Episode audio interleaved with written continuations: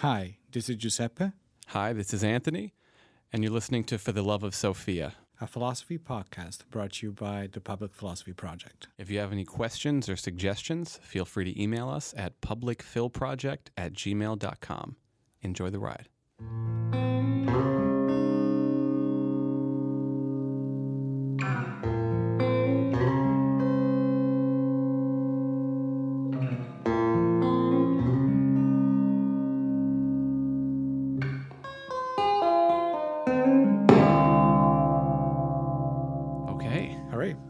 For part two. back for more. And um, so we were saying at the end of last. Yeah, so we got into this idea that there was more to existentialism than just Kierkegaard, and that you personally were more willing to get on board with some of category A existentialism Yes, versus versus- these other guys. Um, and so for Please going and send, see, please don't that? send me bad emails. about Does it- right. so after Kierkegaard, then we have Nietzsche. Yes. And, and we touched upon him a little bit. Do you want to talk a little more about him? um, sure. uh, That's actually that's my ideal existentialist. That's my guy. okay. if I had to pick one guy in there, I'll pick him. Okay. And, and Kierkegaard, both of them. Um, So you're like you liked existentialism before it was mainstream. Exactly. right, right. I'm one of the, I'm like one of those dudes. That, oh, the first album of those Right, was, right. but, but not not so much the other ones. Um, yeah, um, I think that he is uh, an interesting an interesting one. It's also one of the, one of the most misunderstood thinkers, probably Mm. of and misunderstandable. Also, I should say, Yeah. it's not always the interpreter fault in there. He doesn't do anything to make this easy on us. Does? I agree. I agree. um, this, this the, the blinking parts in in Zarathustra are like my favorite one, Mm. and he he ends whatever paragraph and it's like and he blinks. Yeah, the writing doesn't help. Also, you know, for lack of a better term, he's kind of a dick in his writing, right? Like He he, has this this air about him where he's like, I hate philosophy. I'm like above all this, and you know, not without reason. No, but, he, he he's playing a character there, right? He's Yeah. it's doing philosophy with a hammer, right? and and he can because he is good, right? Yeah. It's like he's one of those people that there was this perceived arrogance, but he had the skill to back it up. And also we had to we had to contextualize this. So when I studied um, German for um, I we had this course in, in, in grad school, German for philosopher, right? We went and studied German, but just to learn the terminology for philosophy, Okay. mainly, which was helpful. Mm-hmm. I wish I remember most of it. you know? And however, we discovered that um, this style wasn't that being a dick back then was what they did. So when they would write uh, in that period of time, like uh, reviews of each other's book, they will call themselves like the worst things ever. Like we're talking about peer-reviewed journal, and one will call the other one like the asshole of whatever. uh, they, they will like really, really insult each other. So Wow. that's also thick skin. yeah, they, I guess we need to categorize that. Now, is there an extra level there? Yes, there is, of hmm. course, and it has to do with this mentality, with this idea. But I think that the important thing to say about Nietzsche is to distinguish him from the well, I should say it is to absolve him from the accuse or the accusation of being a nihilist Yes. because I think that this is the most misunderstood thing about him. Because I think he he's desperately telling us that that's bad. Right. When instead, most people interpret it as that's what you're supposed to be. yeah, it's like there's these two halves. I always say to existentialism, and the first half is the acknowledgement of the not the lack of inherent meaning, and some people are like, oh, so therefore we stop there, and then we just like go cry because nothing could be of value, and, and Mm-hmm. life is terrible. Mm, you only read a half the book, right? Like there's this second step that, that Nietzsche takes. Exactly, which is again, and some people will say um, that just because you there's no inherent meaning in the world in the universe, just because of that, then there's no meaning. Right. Well, Nietzsche instead would say that you build meaning. You can you you build the value. Uh, the axiology comes from us. is not in there. Is not given. But you take it, so to speak. I would say. And that doesn't make make it less. No, exactly. Actually, it makes even more. It makes you the. Yeah. It makes you a god, right? It does because I'm thinking people have this this uh, this phrase in mind that they say sometimes uh, social construction. Yeah. And so it's like, oh, if meaning is constructed, that means it's it's actually meaningless, and that's not the case. No, of course it's not the case. But um, first of all, I always say when it comes to social constructionism, right? Because something is socially constructed, that doesn't make it less true Right. Or less valuable or less impactful and therefore meaningful for your life. Yeah. Or, is- or less accurately depicting actuality. Exactly. And again, silly example, right? It is. We can we can agree that it's socially constructed that um, in our country, if you um, if you pee in public, you go to jail, right? Yeah. It's not everywhere. It's not there are places where you do this and nothing happens to you. It's places where this is normal, right? Mm-hmm. However, even though it's socially constructed, you still go to jail and your life is still ruined in a way yeah. that is essential, Yeah. that is real, that is impactful, that is meaningful. And the law should be if you don't flush in a public bathroom, as I was saying earlier. Exactly. You should, but that's, and that's what I'm saying. So th- there are, and it's not just consequences. It's like in general life. It, it- we were having this conversation before out of the podcast. Uh, our conceptual life has an impact to our ev- to our everyday life. So this idea that if you are imparting meaning to things, they're not really meaningful. I don't buy that, not even for Agreed. Agreed. And it's like these this this could just be an aspect of consciousness because consciousness brings with it certain properties that don't actually exist in the world absent of consciousness and that doesn't mean they're not real. And causality right? This is a product of consciousness uh, says kant but so it's constructed kind of but that doesn't mean it's not real. Exactly. or numeric relations or something like that. These things are real. Love is something you feel. Exactly, exactly. And with Nietzsche, I think we have the, the apotheosis of this, right? There's this idea that I have, and so there are two parts to it, right? There's the destructive part, the pars destruens will say. Mm-hmm. Well, he takes away, he says that, well, in order to, to rebuild, we need to destroy first, right? Yeah, the death of God. You got to realize what it means. and he sees an opportunity, right? He, he thinks, and he's actually foreseeing the future, in my opinion. He thinks that religion is in decline somehow, mm. that there is less and less. And with the from the Enlightenment on, mm-hmm. we have tried to detach ourselves more and more from religion. And then finally, he says, now in the desert that we have created of values, because we have removed the values of Christianity from being the values that we that we believe in, now there is an opportunity. yeah, And the opportunity is to rebuild according to these new values that go beyond good and evil in the way they are uh, described by Christianity. They go beyond uh, conventions, beyond the way man will do things. Finally, we can become the, the, the, Ubermensch, the right? the Overman or the, The Postman. uh, which is an in- interesting concept. I not like the male guy. I just thought that in my head. but it is it is interesting, right? Um, and I think there is something to it. That there yeah, is- no, I definitely think so. And he values aesthetics for this reason, right? Because Yes. it's like absent of the what religion gave us, we now have this void. And this famous quote, like you stare into the void, it stares back into you. We need to fill this. And so we construct from this groundless ground and creating art and engaging in aesthetic experience is one way of doing this. And I think that the similarity with Kierkegaard is this embracing of who you really are, right? One of his quotes is "Be calm who you are," Yeah. um, which is frightening, right? Because he's telling you to embrace who you really are. Yeah, And not d- the you you pretend to be. Exactly. Yeah. Uh, Which is different. And how many? I, you know, I will invite everybody to think of this. Like, how many times in a day you are who you really are? Yeah, and for most people, it's like maybe they're who they really are when they're laying in bed at night, and that's it, right? Yeah. Because you kind of put on that mask.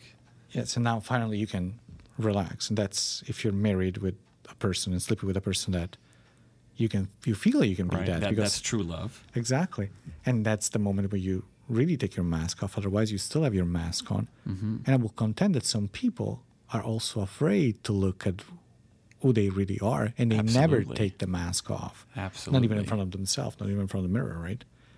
And and that is, I think, interesting because that implies that there is a level that it's, it's kind of there's two of us. There's another inside of us. Very weird. And this is also like the, the humanistic psychologists pick up on this. Exactly. Um, and so, so there's kinds of lying all of a sudden. So it's like you can lie to other people, but then you lie to yourself, and that's the one that's that hurts more. That's the one that's worse, and you don't want to do that. No, and that's the one you can, but that becomes the one that you get accustomed to, and it becomes very difficult to remove eventually. It's like you're wearing this mask, and all of a sudden you really think it's your face. Yeah, and you don't want to explore the possibility that what you've been doing for so long was wrong. Exactly, wrong, or that wasn't the thing that's meaningful to you. Yeah. And and I always say, I always make a connection between Nietzsche and Freud, right? Because Freud is kind of convinced also of something very similar, that we wear masks, right? That we, to appease whatever the superego or to mm-hmm. appease society, we do things, but he thinks that we forget kind of what we really want, or we sublimate it, and what there are different different mechanisms that we use to do that. Thing is, we push down these things that we really are, what we really want, um, if these things are different. And Freud says at the end of the day that neurosis is the product of this conflict between who we really want to be and we or who we have to be. Yeah, and and the existential psychoanalyst will say that the neuroses are the products of not being able to cope with the burden of being, right? With Exactly. the givens of existence. And um, when I I haven't done this in a while, because I, I kind of re- reformatted the structure of my class. But when I was doing existentialism, what I would do is hand out, you know, Shel Silverstein. Yes. Right. He has this poem called Masks, right? And it's about like two people. Basically, I, I can't repeat it verbatim, uh, but they both were wearing a mask, and so they acted towards each other. Right. They didn't show their their true identity, so to speak. And it's really sad because they walk right past each other and never knew that actually the very thing they wanted was in the other person. Yes. So, right, if you actually had the honesty on both ends, you'd actually get what you were looking for. But because you're trying to be what you think other people want you to be, You never get it. yeah. And it's still it's the highest level of sadness, right? Oh, yeah. It is like the, the that is seriously though that that it's like being, and I always make this example whenever this is happening, we have people stuck doing things they don't really want to do, and they do that all their life, and they die without ever ever doing anything that they want to do, without ever being whoever they want to be. Mm-hmm. Which once again, it brings forward this question that there is we are we're a weird animal because we can do that. We can separate levels within ourselves, which is unique to us, but mm-hmm. also terrifying. And the search for authenticity, I think that's what Nietzsche is looking for, right? To Yeah. be- again become you who you are, embrace it, and if other people don't like it, like screw it. I don't care. This is who I am. I, I the example that I always make, like you know what, I'm good at art, and I want to paint, and I want to be an artist, and I want to go to school to become an artist, and but everybody's telling me that I will never make a dime, hmm. and I will be miserable because I cannot make money.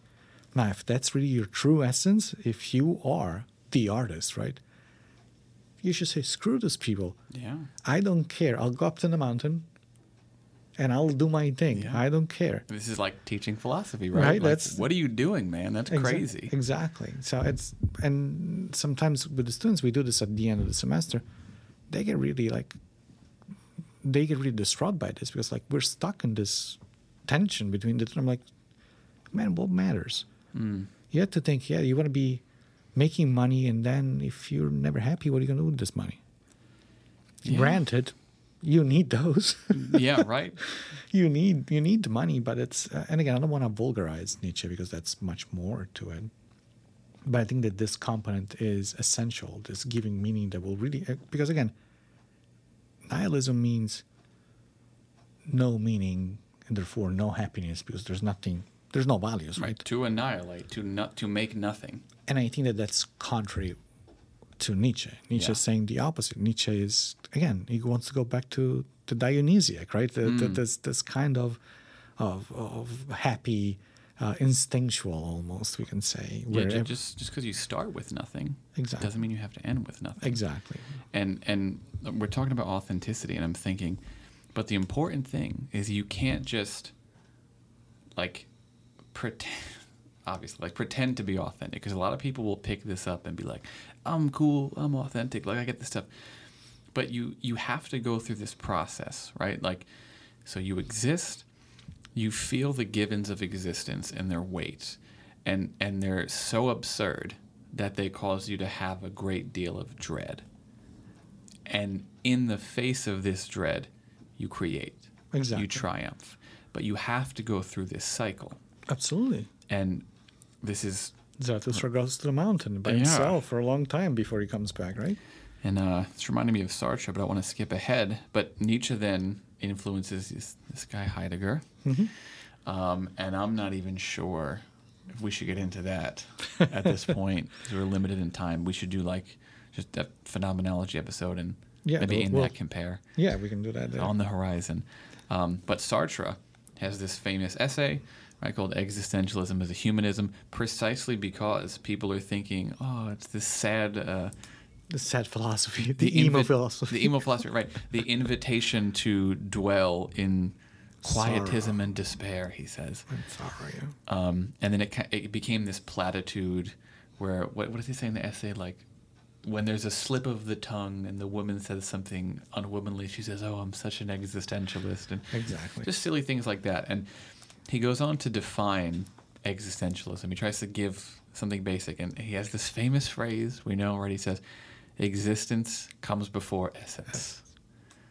And then, what does this mean, right? Well, you tell me. No, I tell you, this is this is what I do because I do free, the free will unit. I do uh, existentialism as a humanism, and so they get a little bit of existentialism throughout. And the way we set it up is like, okay, first you have to know what these words mean, existence and essence, and we talk about that for a while. And Sartre will talk about how it is the case for humans that their existence precedes their essence, but for everything else, their essence comes before their existence, right? So he uses the example of a paper knife. And I, I stopped using this example because I'm like, what's a paper knife? And they go, a knife made of paper. and I'm like, oh, okay. Yeah, Um, nobody uses them anymore. Nobody uses them anymore, but that's like such a weird thing to say. I think I might have one, but Yeah, a knife made of paper. So I say a chair or something, and we say, think about why the chair exists. Like, what is the chair? We talk about the essential properties. It's like, okay, this thing that was made for the purpose of sitting. And I say, notice how before the chair was made, before the chair came to be, the idea of what the chair was for existed in the mind of a creator. So there was a chair maker that had an exact idea of what he was going to make and what the chair would ultimately be. So the chair springs into existence and it has no say in what's going on and it doesn't choose its definition. Right? So for objects like chairs, their essence comes before their existence. It was Yes. prescribed to them. But with humans, he says it's the opposite. Because Sartre is an atheist. So he says the only way human essence could precede its existence is if God existed as like a supernal artisan. I was thinking of God with like the beret painting us. um, but he doesn't think that exists. Right? And so in the absence of God, we don't have any predetermined path. We don't have any prescribed meaning or definition. We get to choose who we become. And and this is the thing that makes existentialism existentialism according to Sartre. So this idea that at the end of the day, I am absolutely free Right. To be whoever I want. Correct? It's like freedom within facticity. Yeah, because he does acknowledge Of course, we're gonna fly by Yeah. flapping our, uh, Yeah. hands, right? Uh, but the yeah, the idea is that within the limitations of our biology, let's say, for for lack of better terms, right? For example, to, to use a term that's different than facticity, we it's kind of we write our own script. Yep. so to speak, right? And this is dreadful as well. Right, because it usually we think of freedom as a good thing. Um, But he's saying no, that's scary. but it's scary. And I'm thinking of like, you know, I asked you about From the other day. Yeah. The same kind of thing where it's like, no, this is anxiety inducing because I, have, you haven't watched Mad Men yet, right? Oh, yeah, oh, yeah. Oh, you What, have? Mad Men, yes. Oh, you brought this right. You said it was one of your favorites. Yes. Okay, so you remember throughout the whole series, Don Draper would talk about how people like to be told what to do. Yes. And this is so true. Like we think we value being free, but really we like these structures. Oh, absolutely. And when they disappear, it's like, what do I do? Well, think of the students, right? They want a syllabus, they want rubrics, they want to be told exactly what they have so to do. So what do. I write for my essay? Exactly. what is that? What is exactly that I have to do to Yeah. get a good grade? And the moment you say, "Hey," so one of the things that they have to do, there's no page count, and they're terrified by it. Is Mm. it Ooh, too I much? not do that. Is it too much? Is this too little? Is it that? Is this that? And I'm like, this is part of the assignment for you to figure out Yeah, what's yeah. essential there.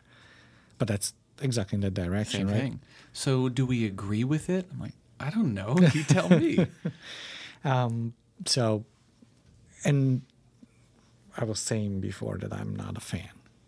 yes, you're not a fan of Uh, this.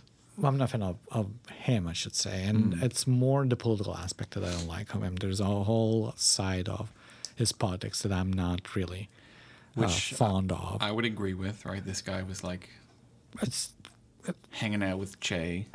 what, which is not my problem, frankly. My problem is this is way of understanding. It becomes like a, a a vessel for propaganda, and I don't Yeah, like it's like an, he becomes an ideologue where he's like using the philosophy not as an authentic means of gaining truth, but as a way of justifying exactly political beliefs, right? and that I don't like at all. I agree Now, with that. Within his existentialism position, um, so my I have two different problems. So I think that humanism is not good. Okay. It's not a good philosophy in my mind. okay. Uh, I'm not. I'm not a fan of that either. And the fact that he equates existentialism to humanism, of course, makes existentialism problematic to me. It's also a reduction, Exactly. Because Exactly. it removes the possibility of it being anything else. Exactly, exactly. So that is problematic, and I think it's kind of watering down what these two guys, which we talked about before, Kierkegaard and Nietzsche, were trying to do. And Heidegger, people And- would argue. Exactly.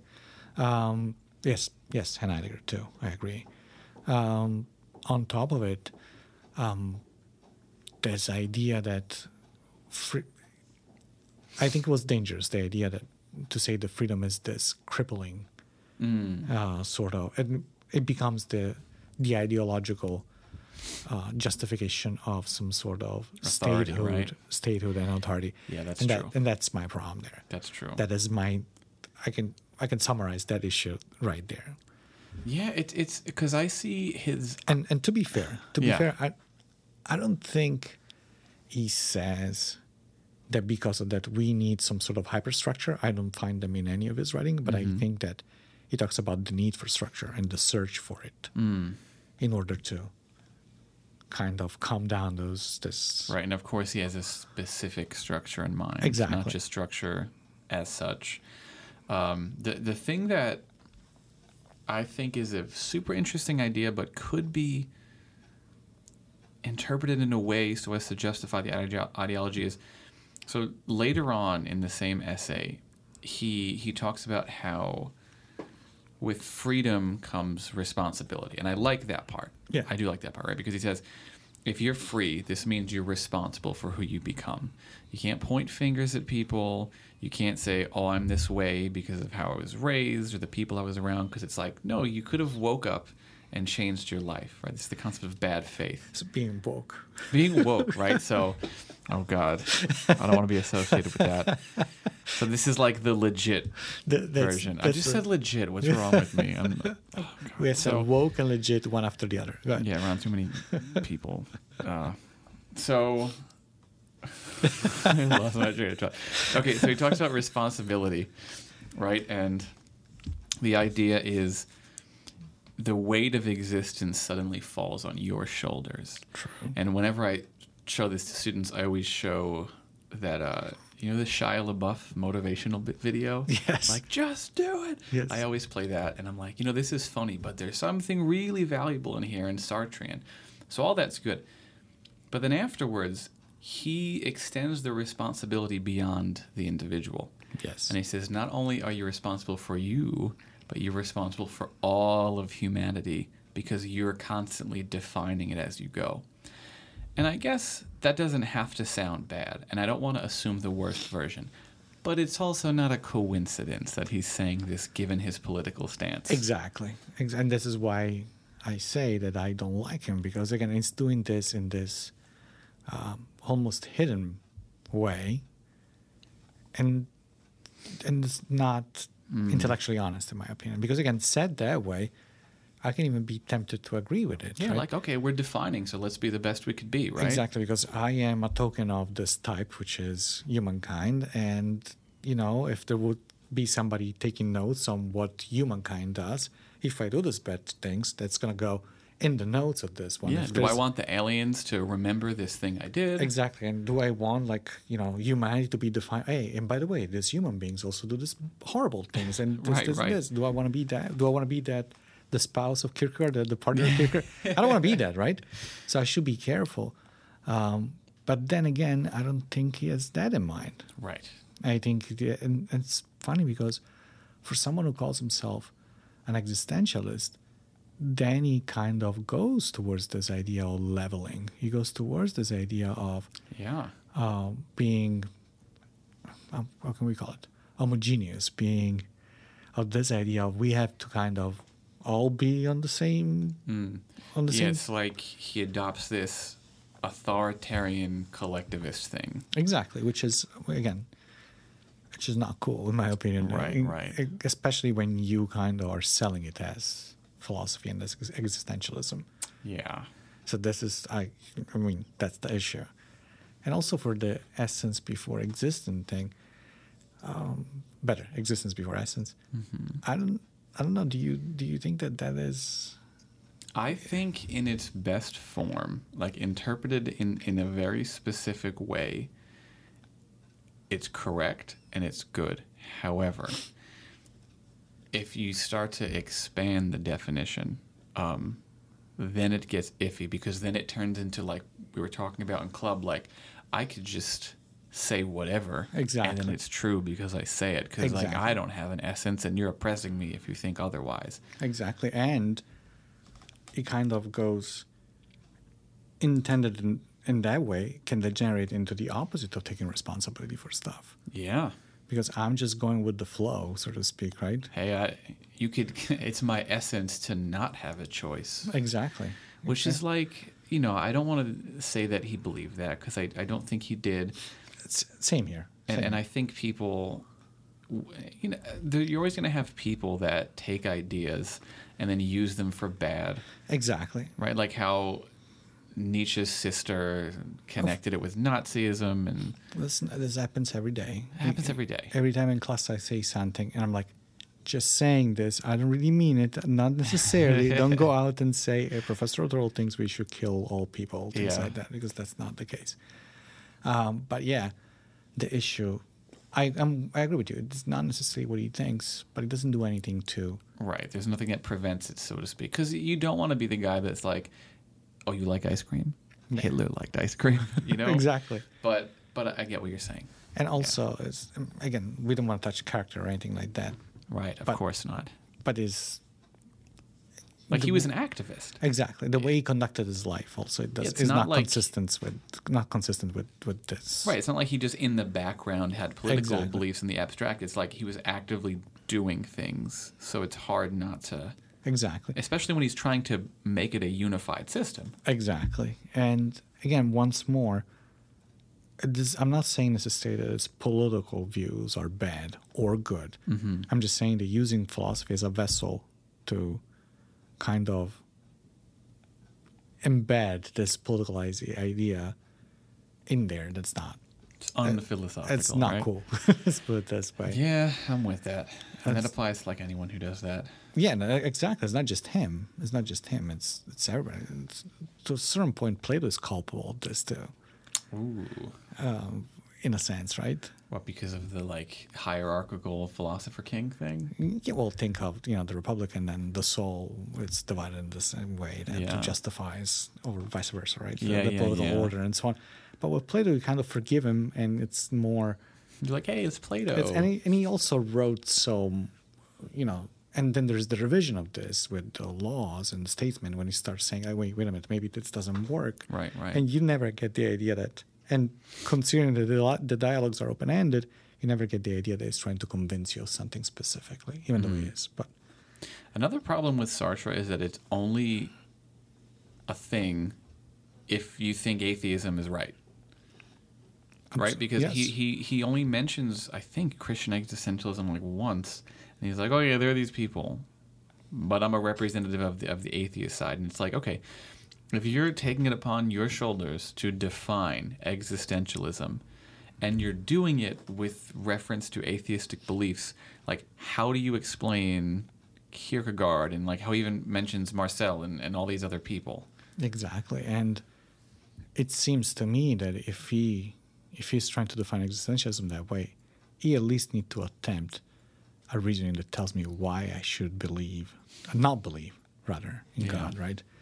And to go that way, because otherwise it's like you're partial again. You're assuming that by default that right. you are correct, and, and it's hyper conditional. It's like only if atheism yeah. is true, this follows. Exactly, which is this, which is is weird, and like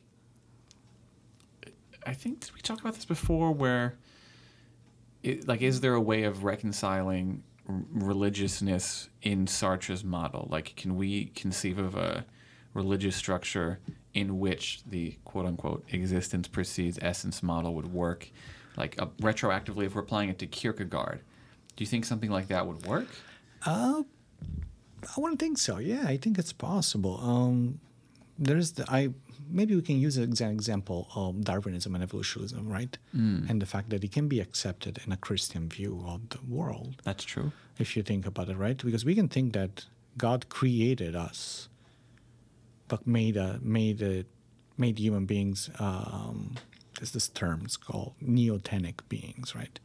Which means that we don't have any specific characteristics. Mm. We're kind of blank. We're kind of blank. So God gives us the shape, so to speak. They give us God gave us the constraints, the physical constraints, but then it's kind kind of up to us to develop into whoever we are. So there's no real form. There's no human. real exactly. Okay. There's just the matter, right? There's mm-hmm. the shape of it, and then we develop into whatever we are. And I'm making the parallel with uh, with evolutionism because uh, the Pope, for example, not this one, but the one before, I think, um, accepted that Darwinism and evolutionism it's compatible, and actually that the Catholic Church believes in that. Mm-hmm.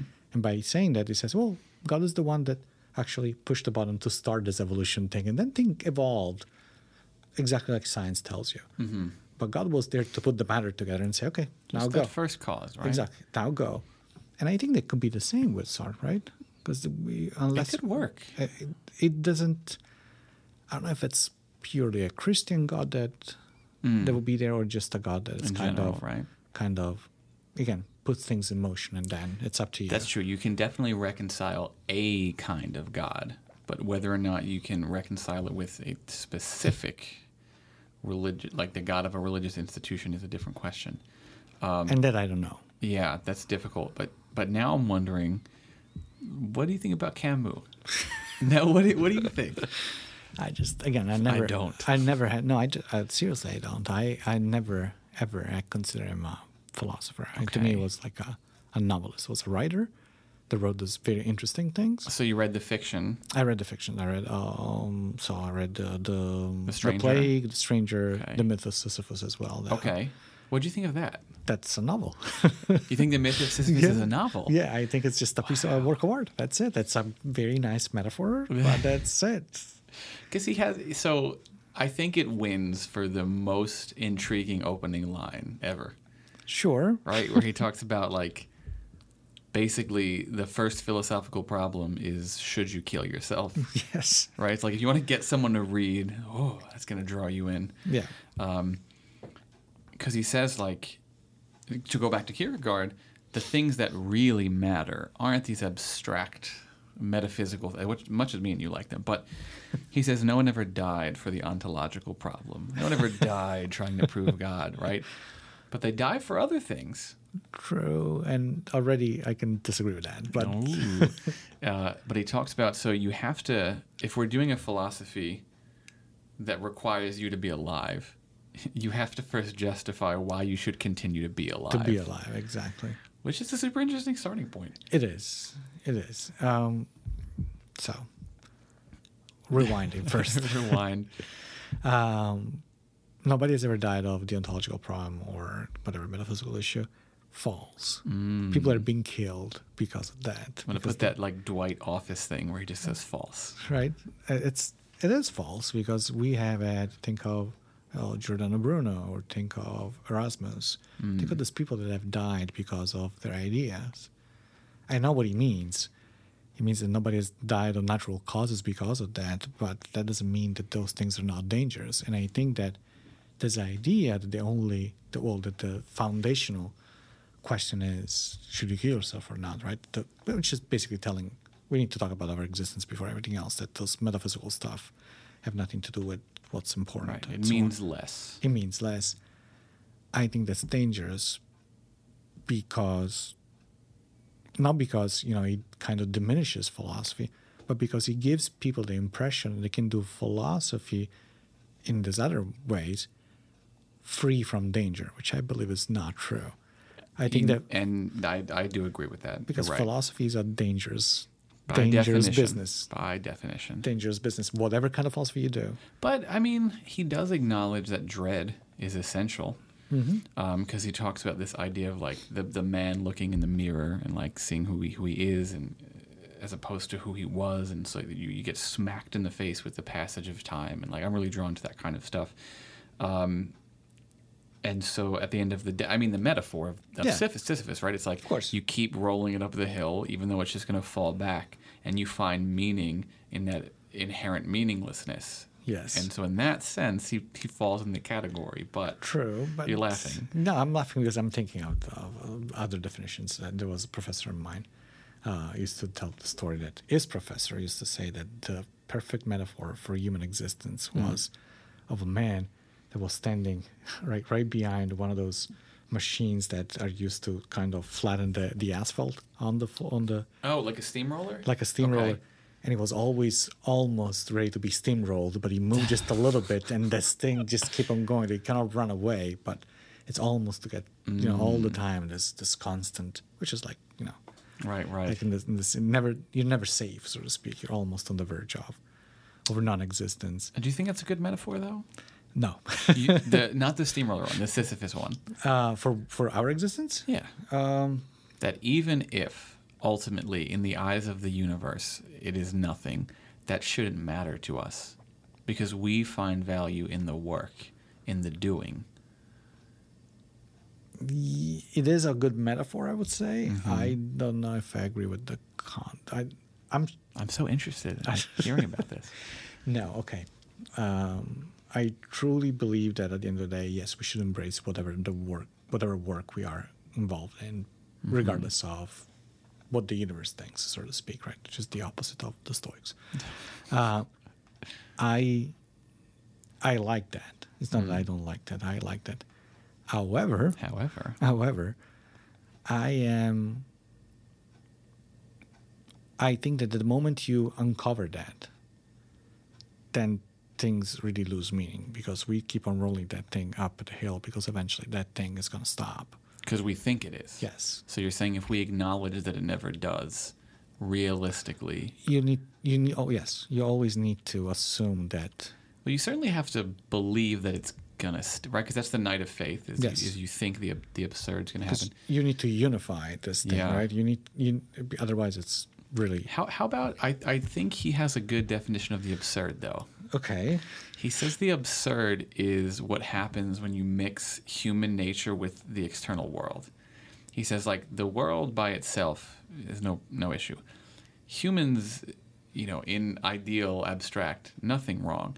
But when you combine these things, that's when absurdity comes into existence because it's like the world doesn't conform to all of our hopes and dreams and ideas and desires. So if if by that he means, which I think he does, the fact that the two parts don't do not completely coincide, right? Right. That there is like some sort of mismatch there. Right. And this mismatch is what we call absurdity. Mm-hmm. That works. Okay, so I found the piece that you like.